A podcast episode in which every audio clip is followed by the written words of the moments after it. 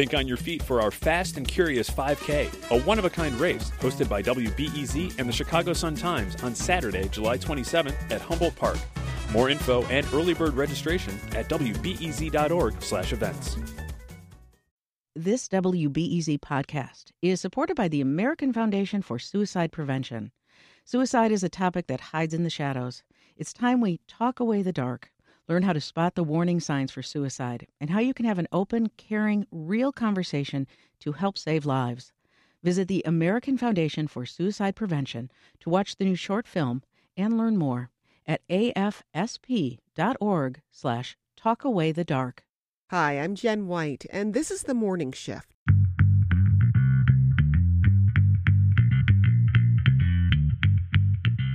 Yesterday, Governor Pritzker signed a bill that would bar potential employers from asking about an applicant's salary history. We are declaring that one's history should not dictate one's future. It's no longer acceptable to wring quality work out of capable women at a discounted rate. Women in Illinois, by the way, earn 79 cents for every dollar a man makes, and things widen even further when you take things like race into account. Wendy Pollack is the director of the Women's Law and Policy Initiative at the Shriver Center on Poverty Law.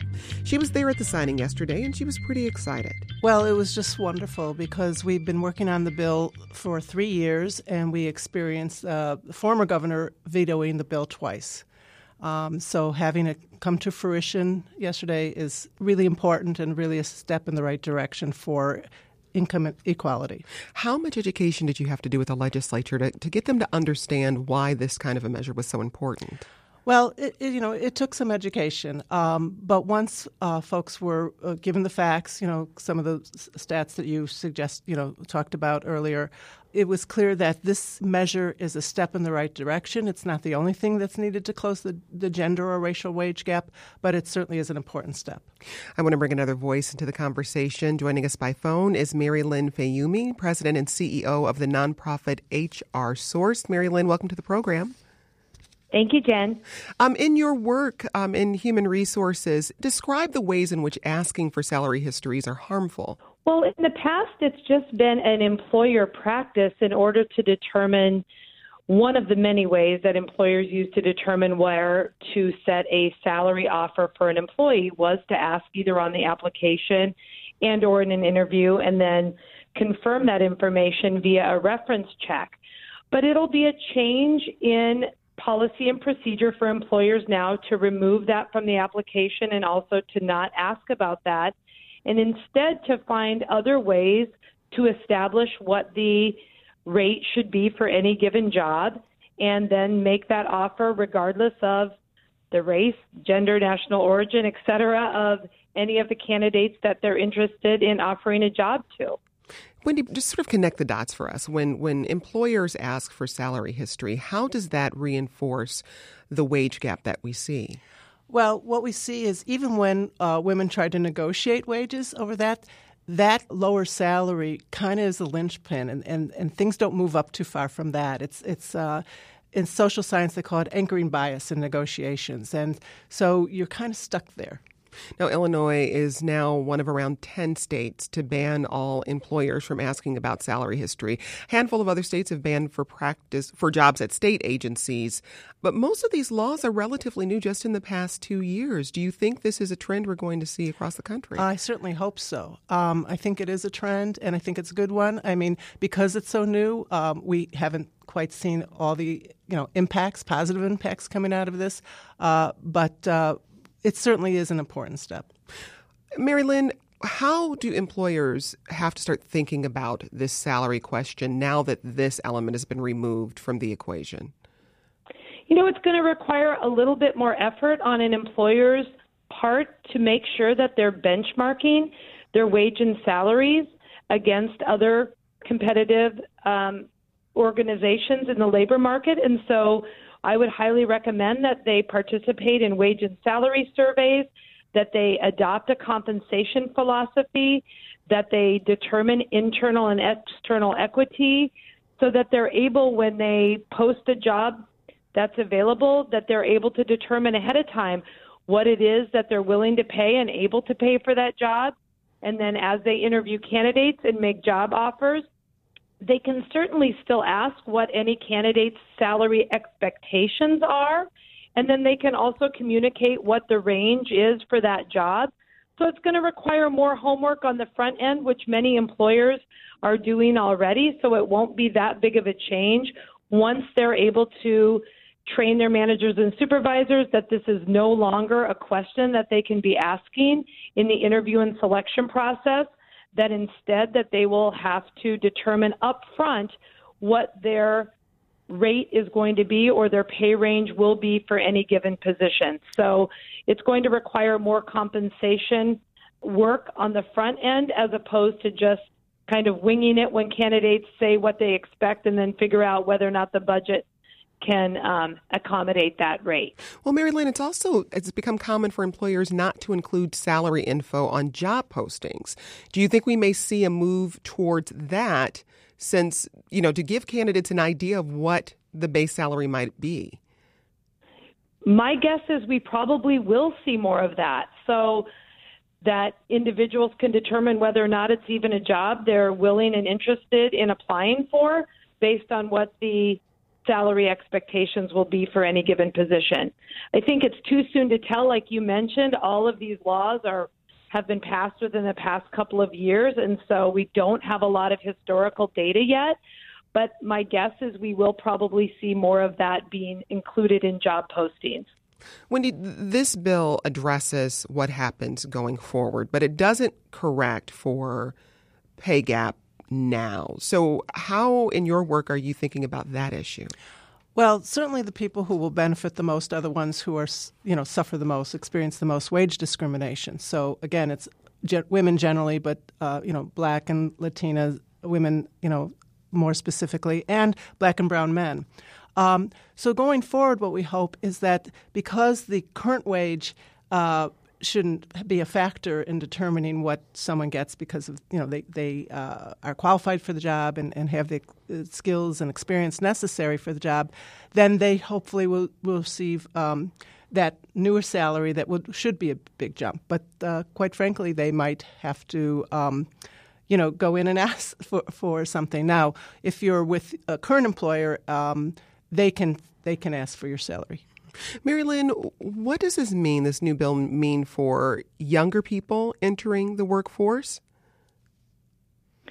Well, hopefully it means that there will not be the historical pay gap that once existed will not be as prevalent for younger employees entering the workplace because as employers set wages and salaries commensurate with the skills and requirements of any given position, they'll be offering candidates um, the exact same rate or rates within a, a, narrow range for any given position.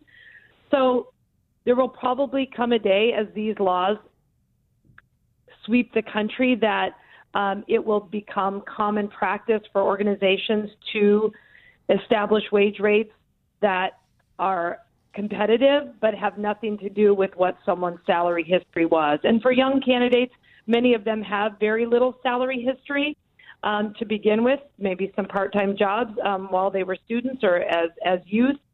But I think eventually um, it should have a positive impact on starting to close that gap. People might be hesitant in an application process to point out that they were asked about salary, even though uh, a couple of months from now it will be against a law against the law because they don't want to compromise their chances of getting that job. Absolutely, you know, workers are always hesitant to file complaints against their, their employers or potential employers. Um, so that's common across the board, whatever the violation, whether it's you know race or gender discrimination, whatever it is. That's always going to be an issue. But I think what we're hoping to do with the Department of Labor is to really do a good uh, public education campaigns so that we get up the word to employers and to workers so that they know what their rights are and they know um, what the law is and understand what the uh, what what employers have to do under that law. Mary Lynn, with this law opening the door wider for applicants to negotiate their salaries, what tips would you give for people who, who are thinking about this now? Well, I think both employers and applicants are going to need to educate themselves as to what the competitive or going rates are for any given job so that effective negotiations can ensue. And then to have a direct, meaningful, open communication during that salary negotiation process. And, and what are those mistakes people should avoid when they're trying to negotiate a salary? People should definitely have some basis as to why they're stating that they believe they are deserving of a particular salary. So to just say, you know, I think I'm worth and fill in the blank $50,000 and have no basis um, is not going to be very, very effective in today's marketplace. Uh, we're in a very competitive market here, and individuals need to come to the table with knowledge about their experience, their skills, and what those jobs that they're applying for are paying in the marketplace. So, my guess is if you have honest, credible candidates and also um, credible employers, these negotiations are going to be forthcoming and effective in coming up with reasonable rates that both employers are paying and also candidates are accepting. And Wendy, you said this this bill was just one step in getting rid of the pay gap. What are you looking at now from a policy perspective? Well, there's many issues around wage inequality and uh, closing the wage gap in particular. This is one step, but other things are well, we just raise the minimum wage, which will be important because women and people of color tend to be at the lower wage scales. But other issues like we're, we're working for paid sick days or paid family medical leave, things that help low income people in particular and women in particular kind of meet the needs of their families and still be able to, to you know, do the job. That's Wendy Pollack, Director of the Women's Law and Policy Initiative at the Shriver Center, and Mary Lynn Fayoumi, President and CEO of HR Source, a nonprofit employers association. Mary Lynn, Wendy, thanks so much for speaking with us. Thank you.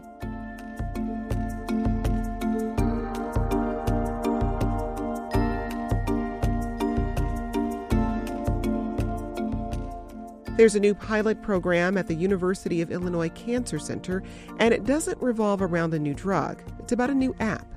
The Living With app is designed to help cancer survivors manage some of their daily challenges. Now, the UI Cancer Center is launching a Spanish language version of the app.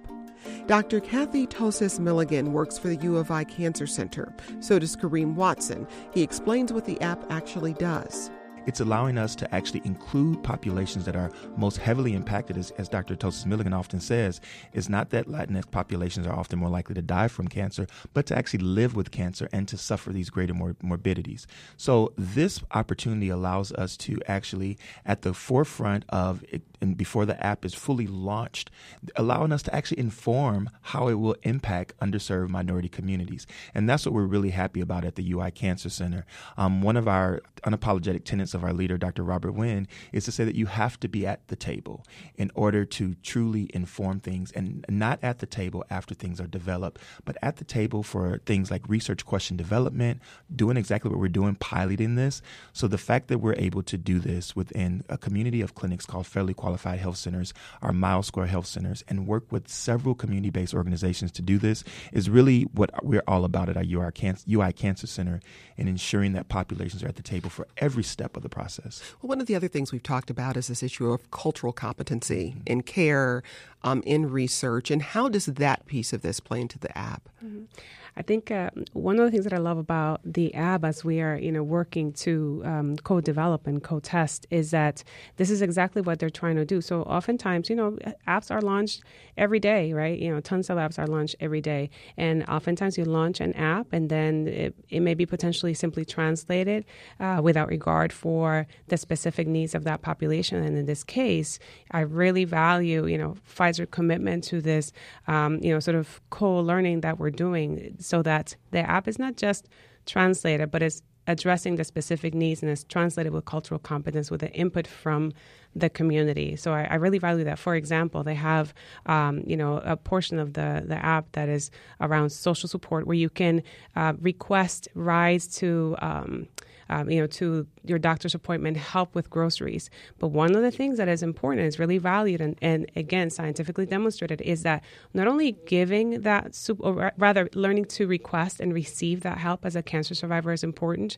but actually being able to volunteer. Volunteerism has been associated scientifically with a 20% reduction in mortality among cancer survivors. And so this is important, particularly in the Latinx community, that this uh, opportunity to be able to learn to receive and importantly give and be a part of that. And i think that this living with app is able to provide that for those survivors as well. So building community. Building community absolutely. Mm-hmm. it's very important. Karriem lay out the details of the pilot program when it starts how many people are going to be involved? Yeah thank you so much. So we're looking to launch the pilot program early in, in around uh, november or december where we'll actually be looking at 20 patients 20 um, latinx populations that are living with cancer.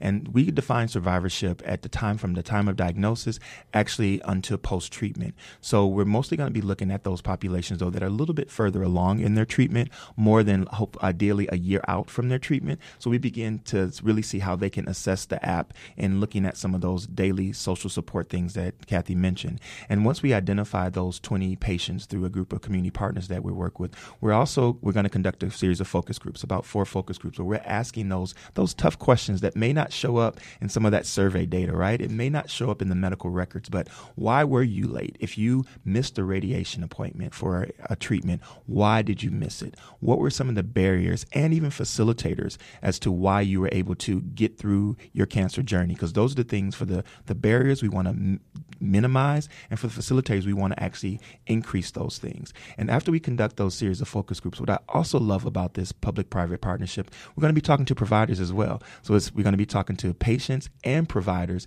because we understand this about the partnership. And then we'll be able to take that data, analyze it, identify some common themes, and, and those common themes will inform how Pfizer will then adapt the app to really meet some of those culturally tailored needs of um, Latinx populations. And what kind of information are you hoping to get from providers? Information from providers are what are some of the things that you need to inform your patients better. For example, we have one of the first community based survivorship programs run by Dr. Susan Hong, and we get um, tons of requests when I'm in the community from survivors that say, I went through my treatment. I had a great relationship with my oncologist, a great relationship with my radiation therapist. But now that I'm done with treatment, now what? When I go back to my primary care doctor, he or she has no idea how to ask me about side effects and risk from the treatment that I may be under. So we want to be able to tell providers these are the questions that you should ask your patient. These are the things, some of the warning signs. We see this done in behavioral health integration, right? We're talking to providers about how to identify some of those early signs of depression, some of those early signs of anxiety. We want providers to be able to do that same thing for the cancer continuum. How do I identify some of those coping mechanisms when patients may not be utilizing all their resources? Do, if you knew that patient was on a chemotherapy drug and you might not know the side effect, but did you send them for a hearing test? Just because that may be one of the known side effects. So we want to ask providers, what are some of the things you need to be a better advocate for your patients as well? That's Karriem Watson. Also with us, Dr. Kathy Tossas Milligan of the University of Illinois Cancer Center. We're talking about the Living With app for cancer survivors. They're launching a Spanish language version of the app to better fit the needs of the Latino cancer survivor community. Kathy, you're, you're working with cancer survivors and with providers, but there's a family component to this as well. Explain that. Yeah, absolutely. I think that one of the interesting things about the app too is that you're able to download it regardless. Like for example, uh, you know, uh, we were kind of playing with it. I downloaded it on my phone, and this app allows the family member that it's the whole uh, caring for the caregiver um, option as well to be part of your social support, be able to see when your doctor's appointments may be, learn more with you. It also has a wealth of resources that both you as a survivor and your family family community can look and, and learn. Another thing that I actually wanted to add too, uh, that we're learning with this app and that we're conversing with providers and the patient is the issue of language concordance, for example. Explain that. And how that, you know, how that may impact the care provided by the physician. So oftentimes we live in an increasingly multilingual uh, population. We have a lot of uh, physicians that are, you know, speak various languages. However, there's actually an interesting uh, nuance there in that oftentimes we don't assess your competency on that language, right? It's the kind of use it or lose it mentality. And so I think another opportunity that comes across with our testing of this app and our conversation with providers is talking about some of the challenges that they may have um, addressing those sort of nuances in the language concordance in the communication with the patient that may be lost. It's not only speaking the language, but also understanding some cultural nuances around the language. In the Latino community, which happens also, for example, in the Asian groups. The Asian groups speak multiple languages. In the Latino community, we are grouped you know, because we speak one language, but we may be very different. This happens with like Puerto Ricans and Mexicans, for example. We have right now, given our political environment, the issue of citizen citizenship that may come up and how that may impact the care of a survivor of a Mexican, Ecuadorian, or other descent, right, versus the issues of a Puerto Rican that has um, citizenship, right, and may not have to live with the fears that other Latinx communities live with every day. Mm-hmm. You know, Karriem, I'm, I'm curious about the this increase in we're seeing in technology and mm-hmm. and medical care, and for some people there there is this concern about just sending your information out into into the cloud. And how do you overcome that barrier? We actually are very concerned about that. So concerned about that. Actually, we right now we actually have a survey going on within our federally qualified health center daily, where we're asking our patients, how should we be communicating with you? How can we best use your smartphone to communicate with you? Because one of the things that we learned is that while there's about 87% of the population within community clinics that use smartphones, that the the usability of those smartphones varies. Some of those patient populations are using phones that are publicly provided that may have the, the numbers change often. They may have to pay certain percentages for text messages and other things, but yet we keep asking them to do more and more on their phones. And so, what, if we're not careful, what we can be doing as well is creating what we often call a digital divide. So, in our community clinic and in our cancer center, we're asking how can we move technology? How can we use technology, but make sure it does not become part of more health inequities? And we're doing that by actually going to the population that are actually using the devices.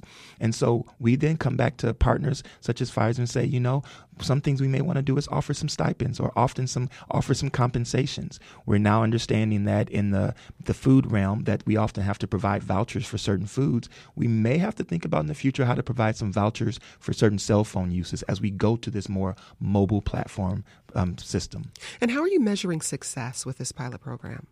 We have some clear metrics around like usability. Uh, we have some quantitative uh, data that we will collect from their their use that you can download. But I think also more qualitatively around um, sort of the richness of the conversation and how it may elicit you know uh, the development of nuances within the app that that we know based on the focus groups that would work i think. And another quick measure um, is how we disseminate those findings back to the patient populations. So we'll be able to collect rich qualitative data and saying this is what we heard.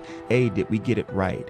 And b this is what the partner heard and how they're going to inform this. Are they getting it right? So that's a huge measure of success as well that's Karriem Watson and Dr. Kathy Tossas Milligan of the University of Illinois Cancer Center talking about a new pilot program app to provide Spanish language information for cancer survivors. Kathy, Karriem, thanks so much for joining us. Thank you. Thank you for having us.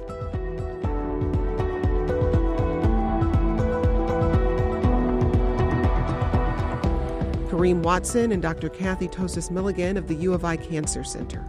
And that's it for today's morning shift. Want more conversations with people working to make our city and our world a better place? Subscribe to the podcast. We drop into your phone six days a week, Monday through Friday, with a bonus show on Sunday.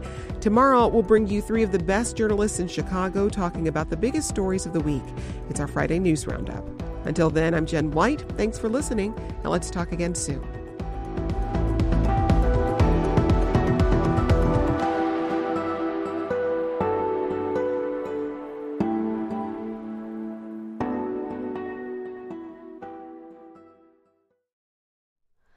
Hi, it's Terry Gross, the host of Fresh Air. We bring you in depth, long form interviews with actors, directors, musicians, authors, journalists, and more. Listen to our Peabody Award winning Fresh Air podcast from WHYY and NPR.